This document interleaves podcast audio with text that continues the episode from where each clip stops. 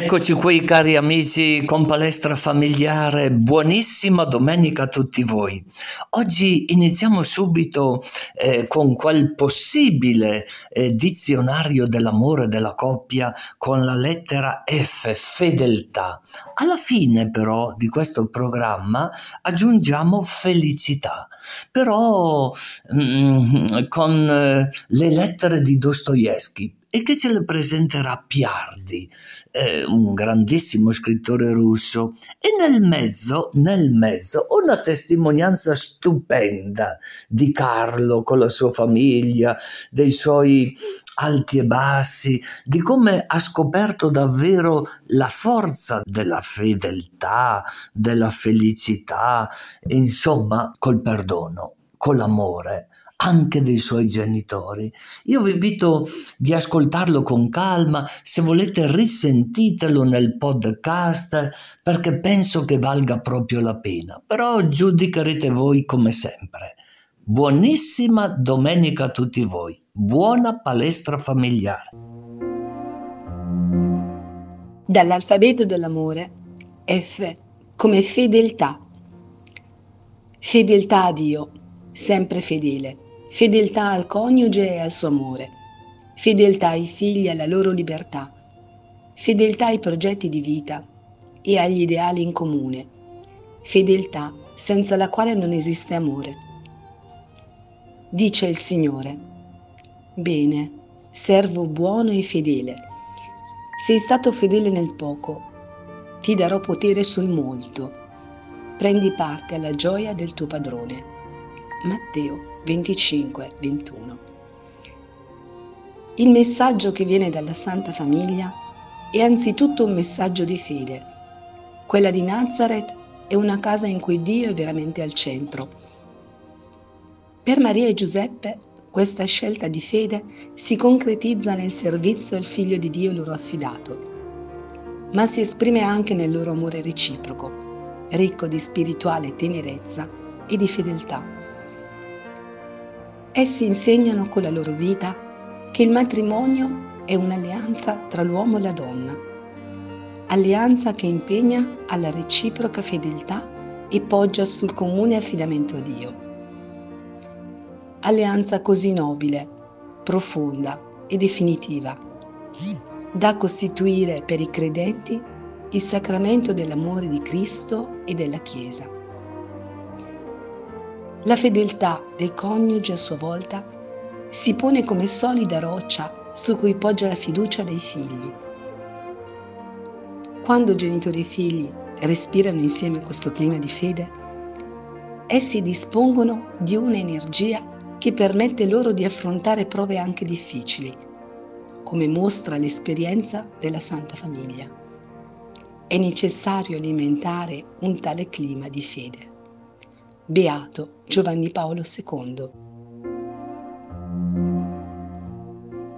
Carissimi amici, buonissima domenica a tutti voi che state partecipando di Palestra Familiare. Oggi abbiamo con noi un signore di nome Carlo. Carlo. Carlo, sei sposato? Sì, sono sposato da 30 anni. 30 anni, Pe- auguroni, auguroni. Grazie. Abbiamo cinque figli.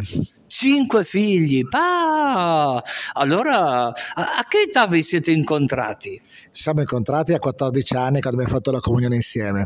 14? Oh, avete cominciato presto allora? Sì. Però poi ho detto è troppo presto ci siamo fidanzati quando ne avevamo 19. 19 anni. E ascolta un po', eh, a 19 anni poi vi siete sposati a che età? Ci siamo sposati a 26 anni. A allora avete fatto un po' di fidanzamento? Sì, sì, fidanzamento perché studiavamo, lei studiava a Bologna, io studiavo a Verona.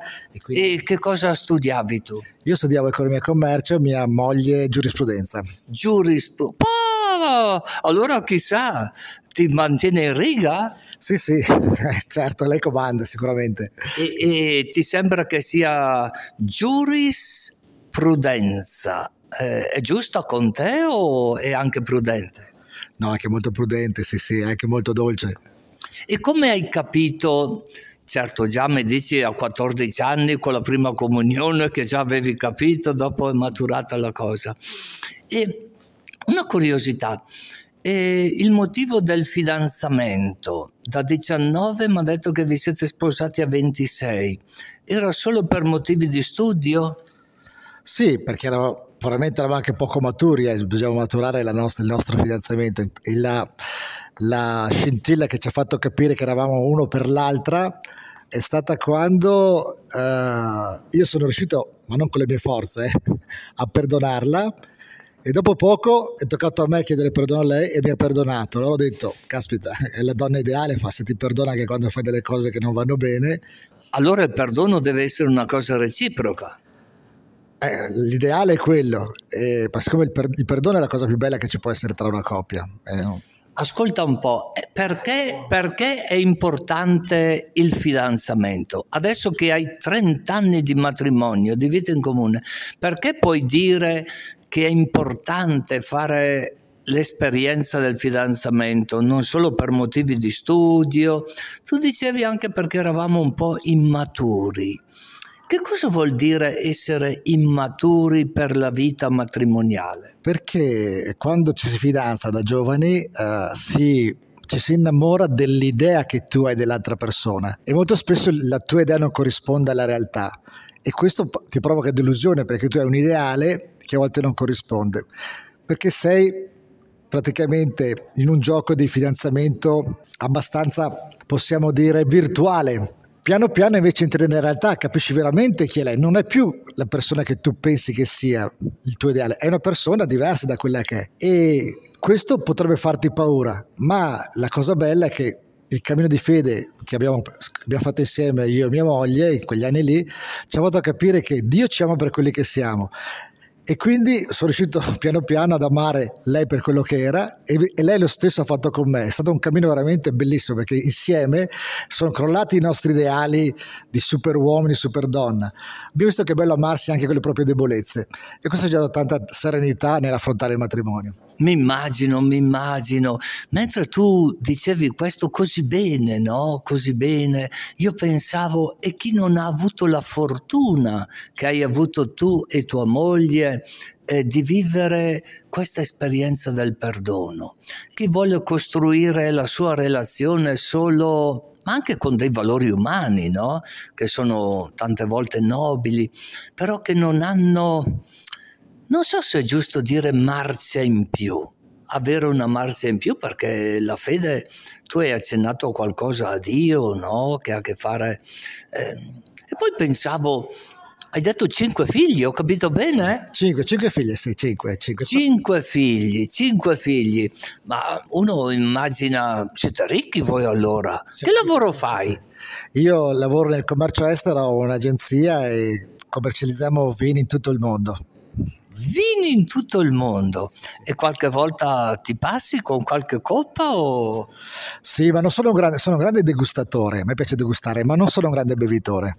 Degustatore, è, è bello questo, è degustatore. E, e fino a quando uno può degustare? No, uno può degustare anche 50 vini in un paio, in un paio d'ore. L'importante è che poi si dice si splitta, si, si, si sputa quello che tieni in bocca, non, non digerisci tutto, ecco. Ma scusa, tu questo lo fai per professione, questo dei vini? Spiegati un po'. E ti dà da vivere questo dei vini? Sì, sì, lo faccio da tantissimi anni in giro per il mondo. Mm, adesso posso dire, noi, io diciamo, inter- ho un'intermediazione di circa 40 milioni di bottiglie in giro per il mondo. Uh, non posso credere. Così sì. Sarà per questo che Gesù ha utilizzato anche il vino per la Santa Messa? Sì, dicono che, che gli apostoli dicono, quando hanno visto che trasformava l'acqua in vino, non ci hanno pensato due volte a seguirlo. No, as- ascolta, come sei entrato in questo settore del vino? Se ho capito bene, ti dà da vivere allora, no? Sì, Con tutte queste bottiglie? No, certo, beh, inizialmente ho cominciato come un poveretto perché ero, ero, ero giovane e inesperto. Poi la cosa mi ha appassionato e, e, mi piaceva molto andare a, a, vedere i miei amici, clienti all'estero e capire le loro realtà.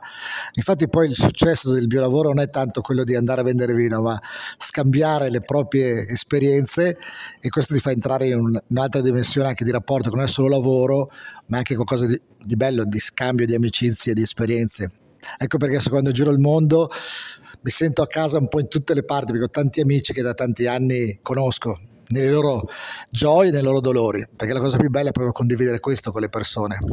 Ascolta un po' Carlo, quando tu hai accennato un po' alla tua esperienza familiare, qualche flash, qualche pennellata nel quadro armonioso, così come l'hai dipinto tu e mi è piaciuto tantissimo, no? Della tua famiglia.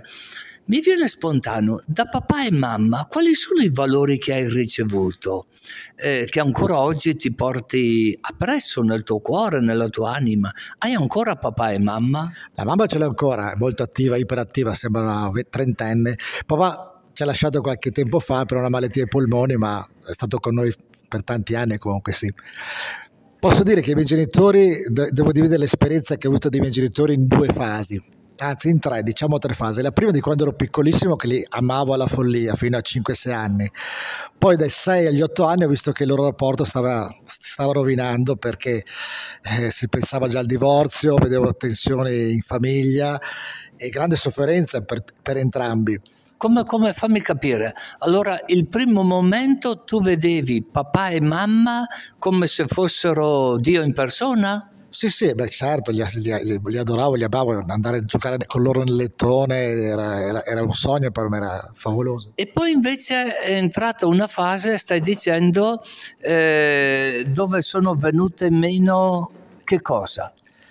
Sono venute meno la fiducia reciproca, nel senso che Uh, diciamo, diciamo, più che altro che mh, la società ha spinto soprattutto mio padre a concentrarsi tantissimo sul lavoro e quindi la famiglia diventava come una valvola di sfogo e questo creava tensioni perché io quando vedo mio padre... La, la, famiglia come una valvola di sfogo, questo, questo, mi fa pensare. Sì, perché mio padre era molto bravo nella sua professione, molto... Uh, che lavoro, che lavoro faceva? Mio padre era direttore eh, eh commerciale di aziende alimentari e quindi aveva diverse responsabilità importanti. Lo... Su questo aspetto vi ha sempre mantenuto bene allora? Eh? Sì, no, no, molto bene e devo dire che mio padre nel lavoro era una persona eccezionale, altruista, era veramente tutti lo lodavano, io parlavo con i, suoi, con, loro, con i suoi collaboratori e tutti lo stimavano tantissimo. Anche... Altruista, che bello questo, che bello. Sai che non viene spontanea questa parola, altruismo? Anche ragazzi che hanno fatto il liceo oggi non gli viene, gli viene più spontaneo l'altra, egoismo, ma la parola altruismo che incredibile, no? Però mh, mm, continua. E, e come, hai superato, come hai superato tu quella fase lì, se ho capito bene, un po' di crisi? Perché hai accennato al divorzio? Perché mio padre, giustamente, pieno di responsabilità, probabilmente non, non riusciva a reggerle così tanto e quindi al lavoro si conteneva e poi sfogava tutto in famiglia e questo, ripeto, ha creato una grande tensione. La cosa bella è che è arrivata la terza fase, cioè la prima del, del grande amore, la seconda della crisi del, del, quasi divorzio, e la terza fase è stata segnata da Gesù Cristo, che si è presentato veramente nella nostra parrocchia con, attraverso dei catechisti che hanno portato una parola dove mia madre ha capito che bisogna rispondere alle aggressioni con l'amore, proprio come fa Gesù Cristo. Qui. Ma fammi capire, tuo papà aggrediva tua mamma? Sì, sì, l'aggrediva non fisicamente, però a livello, diciamo, di con le parole, io cosa a volte era molto duro. Mio padre non ha mai fatto violenza fisica a mia madre. A- però... Avevi altri fratelli? Sì, sì, avevo un fratello più grande di tre anni con cui mi trovavo molto bene, infatti... Faccio... E, e, lui come reagiva, tuo fratello? Mio fratello che ha un carattere forte, anche lui sopportava con pazienza, però lui ogni tanto litigava spesso con mio padre, invece ero più eh, piccole, quindi tenevo tutto nel segreto. Tutto nel segreto. E quando tu dici tutto nel segreto, visto che hai accennato a Gesù Cristo e che tua mamma ha accettato praticamente le parole di Gesù, tenevi tutto nel segreto, mi fai venire in mente quella frase del Vangelo dove si dice che Maria custodiva queste cose guardandole nel suo cuore, meditandole, qualcosa del genere. Sì, Più o meno è successo qualcosa io, così. Io, io, penso che Maria, che lei è Maria, quindi è inarrivabile, lei teneva in segreto queste cose perché non le capiva, quelle cose che faceva Gesù, non le capiva lì al momento. E anch'io non le capivo, dicevo, ma come i miei genitori che si amavano così tanto adesso sono arrivati a questi livelli.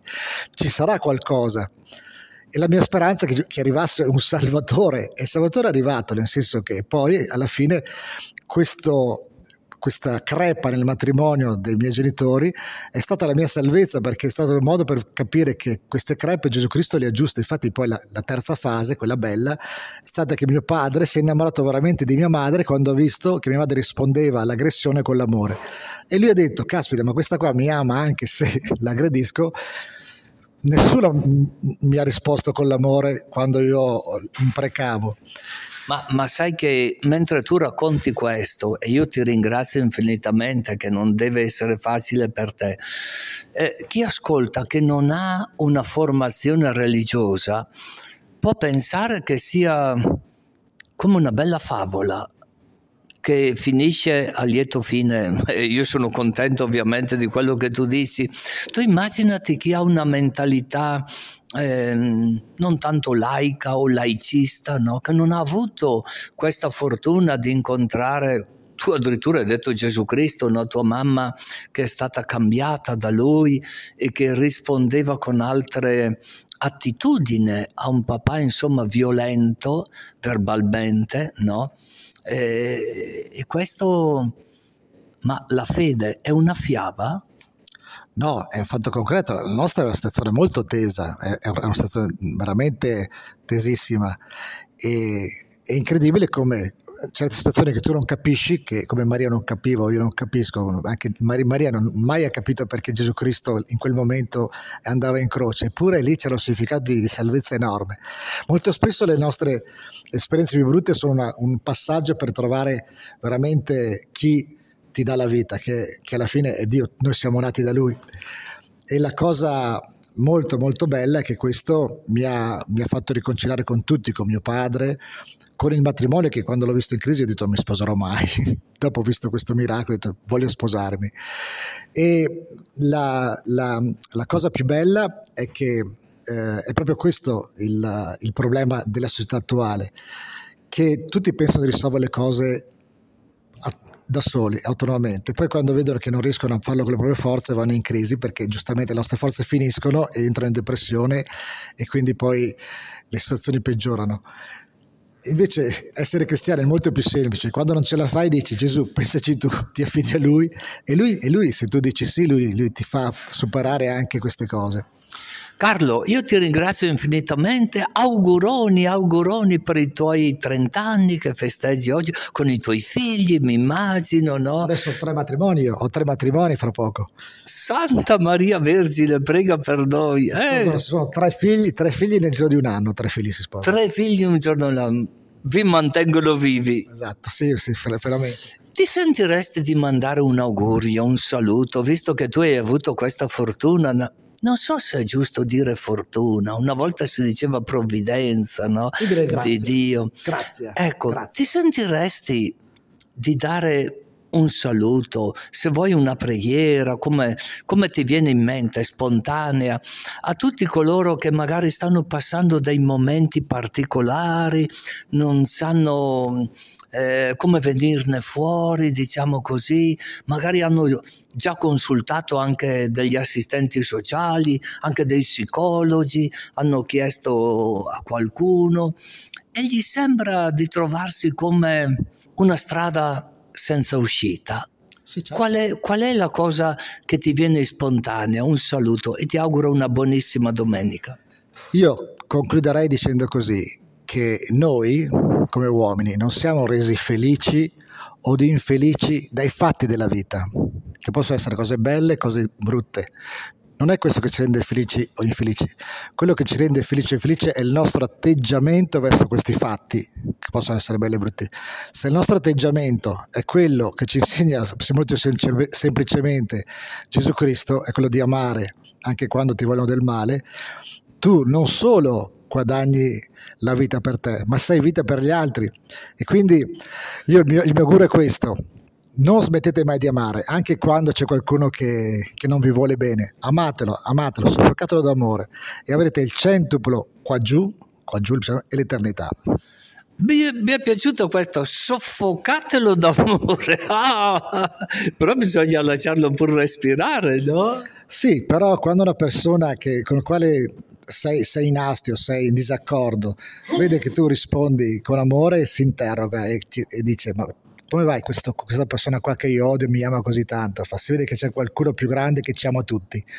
Bello, bello questo. Ti ringrazio infinitamente. Auguroni Carlo e tua moglie? Non mi hai detto il nome di tua moglie? Mia moglie è Giovanna. Giovanna, sì, sì, Giovanna. Giovanna. Auguroni. Grazie ancora, grazie Don Santo. Il cantore della felicità di Alice Farina. Fedor Dostoevsky, di cui ricorrono i due secoli dalla nascita, è uno degli autori più letti al mondo e di cui ciclicamente si indagano le ragioni del successo che probabilmente sta in quel suo dare voce all'umano nella sua totalità, dal sottosuolo dell'animo ai picchi dell'assoluto. Scriveva Dostoevsky, la vita è vita ovunque, la vita è dentro di noi, non al di fuori. Intorno a me ci saranno altri uomini ed essere un uomo tra gli uomini e rimanerlo per sempre, qualunque disgrazia capiti, senza lamentarsi, non perdersi d'animo, ecco in che cosa consiste la vita, qual è il suo scopo. Me ne sono reso conto, quest'idea si è fatta carne e sangue, è la verità. Se ogni essere umano è in costante divenire, fotografare il proprio pensiero è in qualche modo per Dostoevsky un atto innaturale. Solo l'opera è eterna, solo l'opera è imperitura è con la sua opera che è possibile interrogarsi su tutto, sui misteri dell'universo, sulla fede. La scrittura per lui è un mezzo di costante ricerca di fede. La sua fede infatti non ha nulla di dogmatico, è una religione che accoglie i limiti dell'uomo e che può persino inglobare una qualche forma di ateismo, ma religione che accoglie tutti e tutto che abbraccia il colpevole e l'innocente, che sfuma i contorni netti che siamo abituati a dare alle cose e che si fa guidare solo e unicamente dall'amore, motivo per il quale la figura di Cristo risulta sempre fondamentale per l'autore, dentro e fuori dai testi. Cristo è quindi per l'autore un massimo esempio d'amore e unica via da seguire per poter sopportare il peso della tragedia umana, costretta in un corpo perituro e schiacciato dalla fragilità, e costretta da impulsi nefasti che in qualsiasi essere umano, anche il più chiaro e limpido, rovinano i giorni e le notti. Siamo esseri fragili, fuori e dentro, e proprio per questo Dostoevsky prova pietà per l'essere umano e per se stesso esempio supremo di questa debolezza. Eccolo lo scrittore, eccolo pieno di vita, così vivo da non nascondere neanche a se stesso i suoi lati oscuri, sia fisici, è fin da giovane malato di epilessia e ne soffrirà per tutta la vita, che interiori, basti pensare alla sua passione per il gioco d'azzardo che porterà lui e la moglie più volte a un passo dalla rovina intrecciare segmenti di sé nelle sue opere, vivere la scrittura come un'esplorazione e come un assedio. E così Fedor Dostoevsky non è poi dissimile dai suoi personaggi. Anche lui brancola alla ricerca di una verità superiore. Anche lui scende negli abissi dell'umano, il sottosuolo, per poi cercare faticosamente di risalire per un bene superiore dal quale veniamo tutti attratti e che non dobbiamo smettere di cercare. Esplorando i meandri della sua mente attraverso i suoi romanzi, ci parla di noi, delle nostre debolezze, delle nostre sofferenze. Ci fa tremare, ci lacera, ci abbraccia. È un abbraccio la sua opera, doloroso e commovente, come gli abbracci di addio o di riconciliazione. Sembra dire la sua opera che l'unico modo per sopravvivere a questa vita è accettare anche il male, accettare anche il sottosuolo, risalendo troveremo sempre qualcuno pronto ad abbracciarci. Se qualcuno degli ascoltatori desiderasse approfondire i pensieri di questo straordinario autore, vi suggeriamo un libro appena uscito, Le lettere di Dostoevsky.